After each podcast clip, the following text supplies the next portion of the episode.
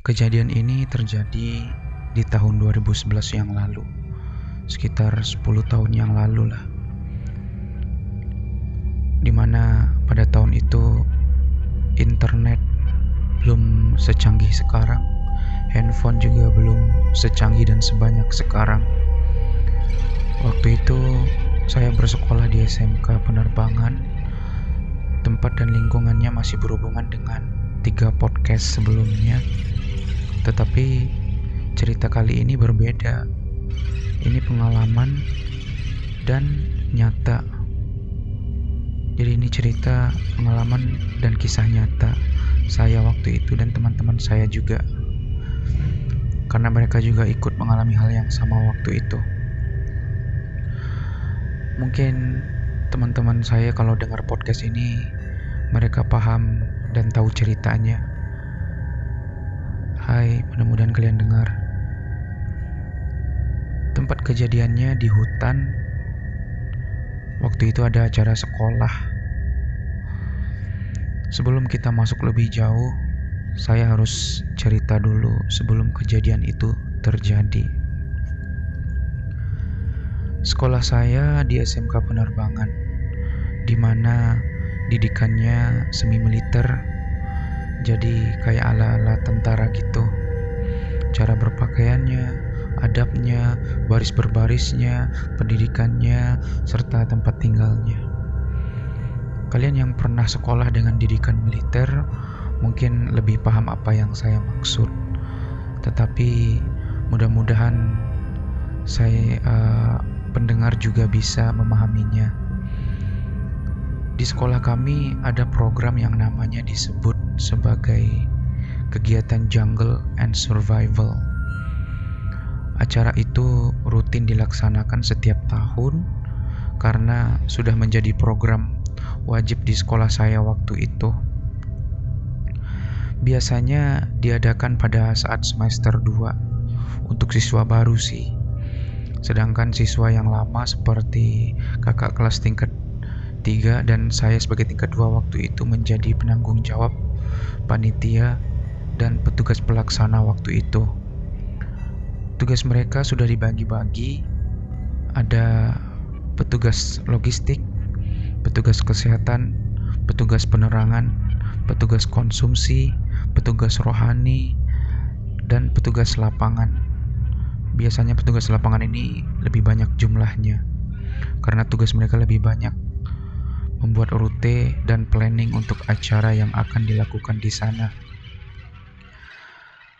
Saya waktu itu sudah kelas 2 alias jadi senior lah.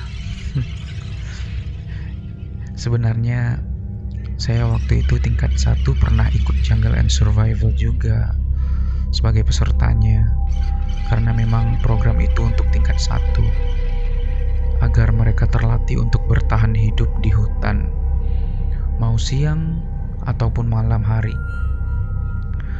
Tetapi saya akan cerita waktu saya jadi peserta jungle dan survival itu di episode podcast berikutnya, bukan di podcast kali ini. Jadi kita sedikit lompat dari waktu yang saya alami waktu itu. Seperti yang sudah saya mention sebelumnya, Jungle and Survival adalah program dan latihan yang diadakan sekolah untuk bertahan hidup di hutan dan tinggal di sana selama dua hari satu malam. Jadi ini hanya latihan, praktek, dan simulasi. Pada saat itu lokasi kegiatan di kecamatan yang sama dengan sekolah saya yaitu Batang Anai, kecamatannya masih sama waktu itu. Lebih tepatnya di hutan dekat Bukit Tong Balau kalau tidak salah di Batang Anai. Kalian juga bisa lihat per perkiraan lokasinya di Google Map atau Google Earth. Kalian tulis aja keywordnya itu uh, Bukit Tong Balau Batang Anai. Lokasinya ya seperti hutan lepas, tidak ada orang yang tinggal di sana. Listrik ya apalagi jauh banget di hutan itu ada tanah yang cukup datar dan lumayan luas untuk kami memasang tenda. sebagai tempat istirahat dan berteduh buat adik kelas junior atau peserta jungle dan survival nantinya. Sedangkan panitia dan kakak kelasnya boleh istirahat di mana saja, asalkan tidak hilang dan tidak melarikan diri dari hutan tersebut. Di lokasi itu ada satu pondok. Saya nggak tahu pondok itu mungkin orang yang membuat untuk istirahat orang itu. Pondok tersebut nampaknya punya orang yang punya lahan dan mereka gunakan untuk istirahat ketika mereka mengerjakan sesuatu di tanah mereka atau di hutan mereka. Ya mungkin bisa dibilang panen kayak atau ngambil hasil bumi saya nggak tahu juga. Hutannya lebat banget, pohonnya besar-besar banget dan banyak lagi. Serta ada sungai juga yang mengalir di situ. Jadi bunyi air itu terdengar dan menambah kesan seram juga waktu itu. Serta juga banyak bebatuan yang besar. Batunya besar banget. Bahkan ada batu yang sebesar rumah, rumah satu kamar lah di lokasi itu. Bukan rumah mewah ya, rumah satu kamar, rumah kosan satu kamar sebesar itulah kurang lebih batu itu.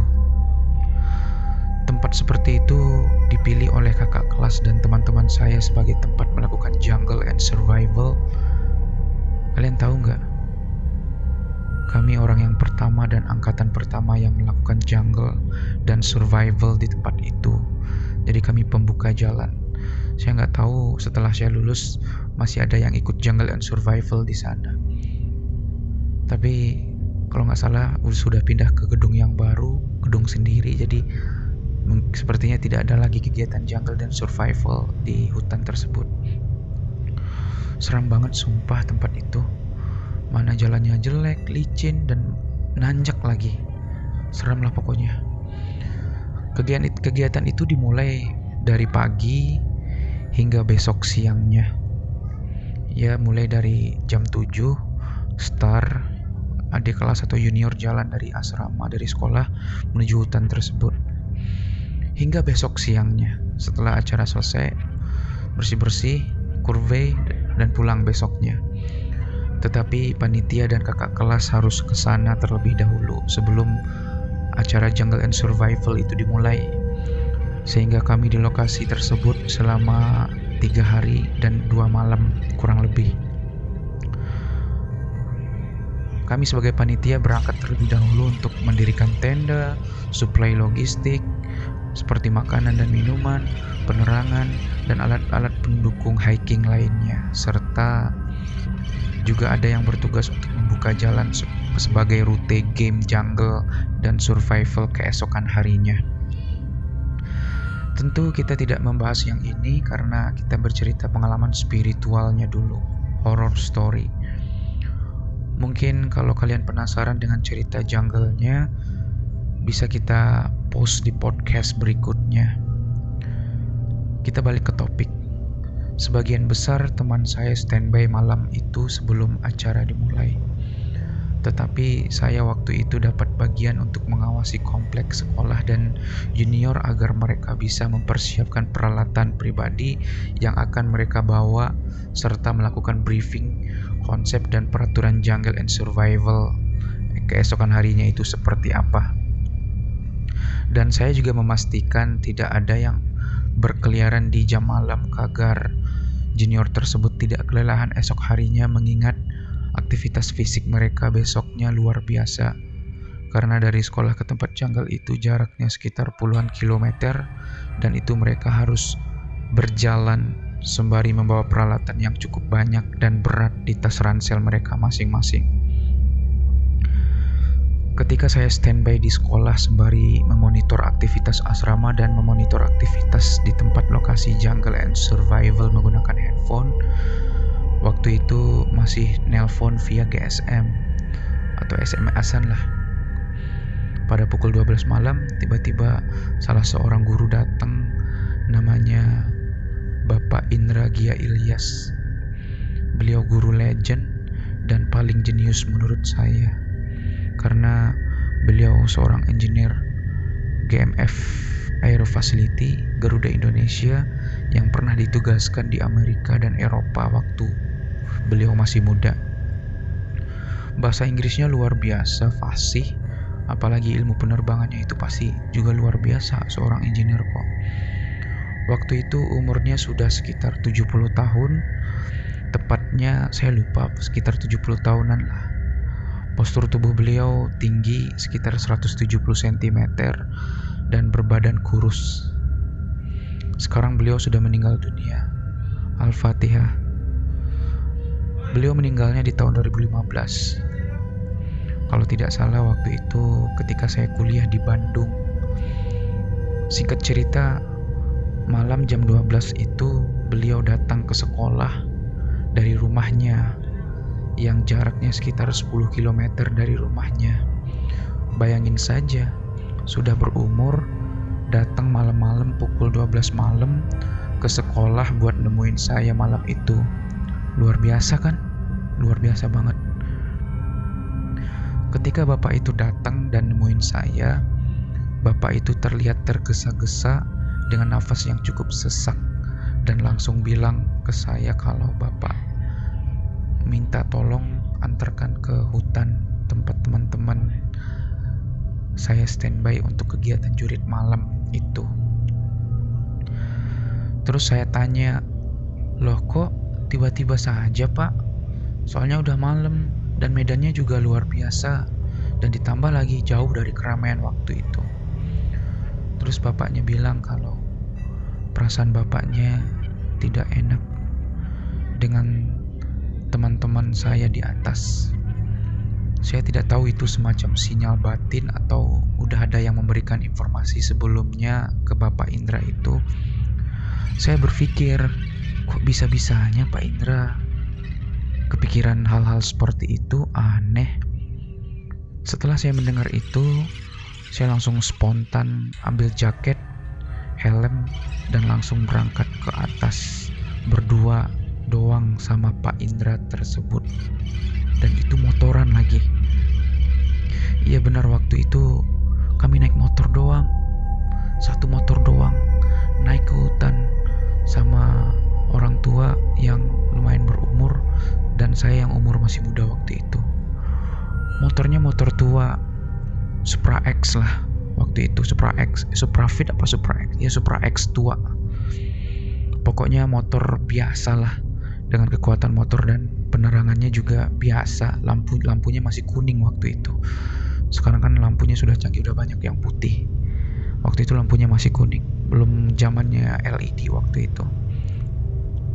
Sebenarnya waktu itu saya khawatir pakai motor itu untuk naik ke tempat jungle melihat kondisi motor seperti itu. Tetapi apa boleh buat? Karena tidak ada motor lagi malam itu jadi kita terobos hutan pakai motor itu aja.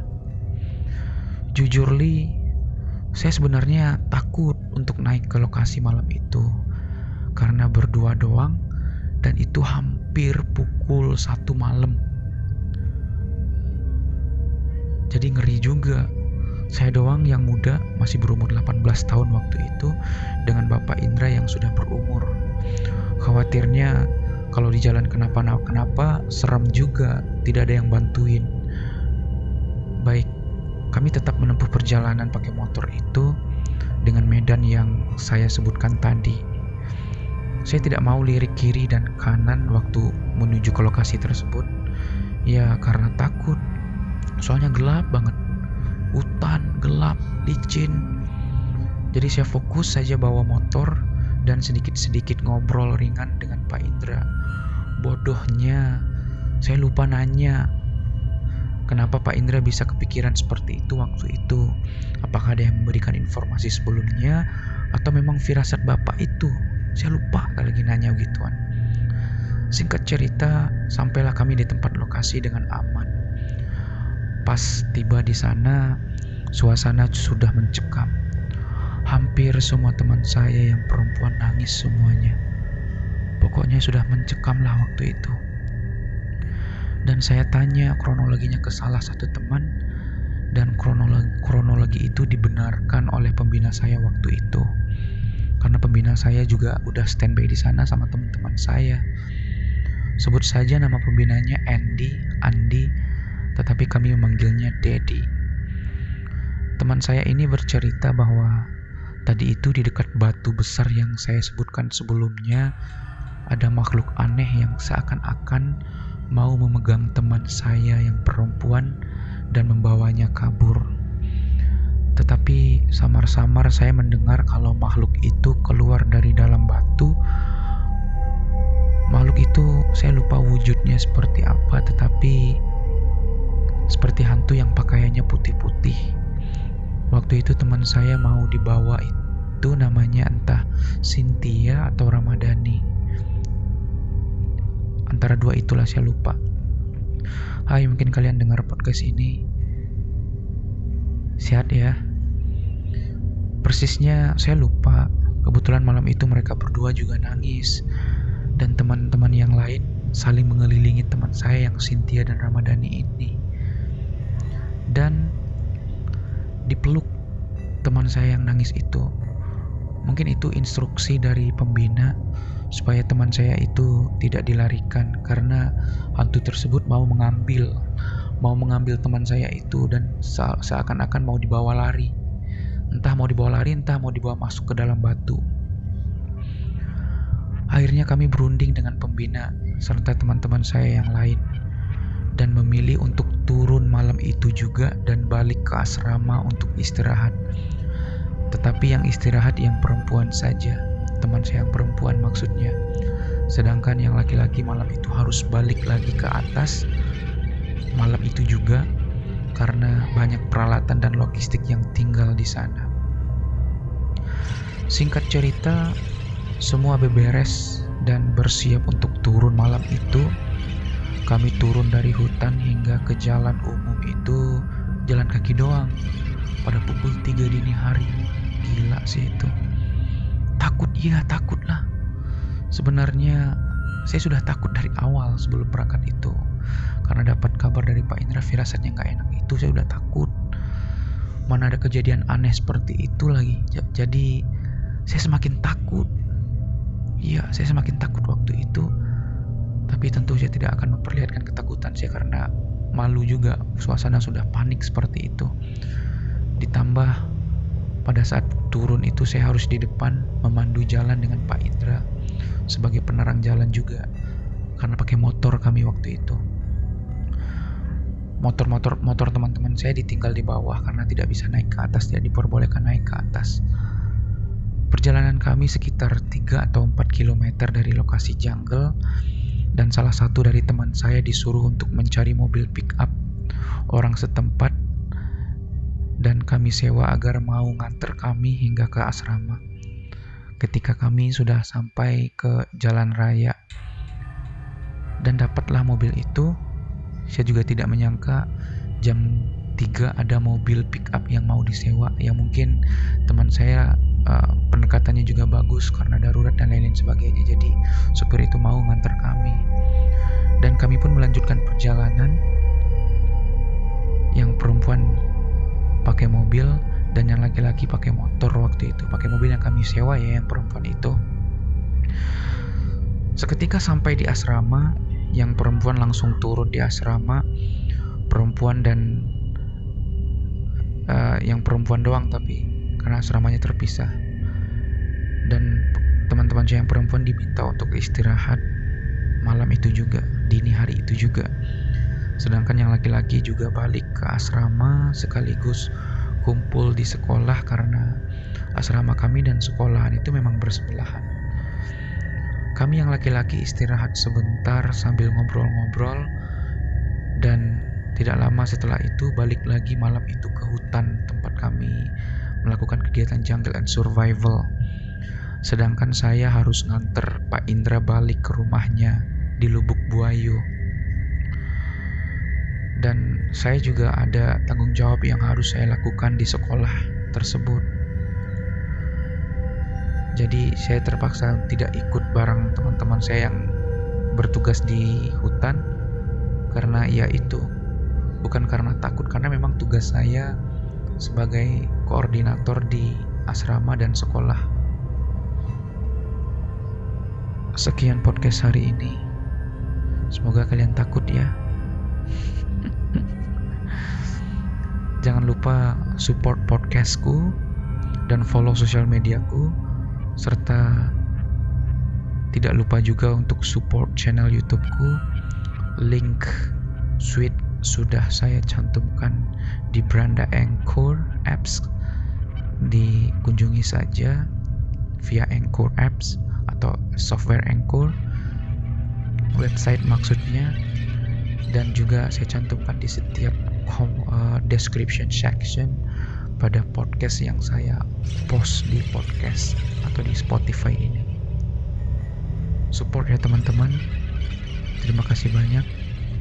Sampai jumpa di kisah atau cerita berikutnya.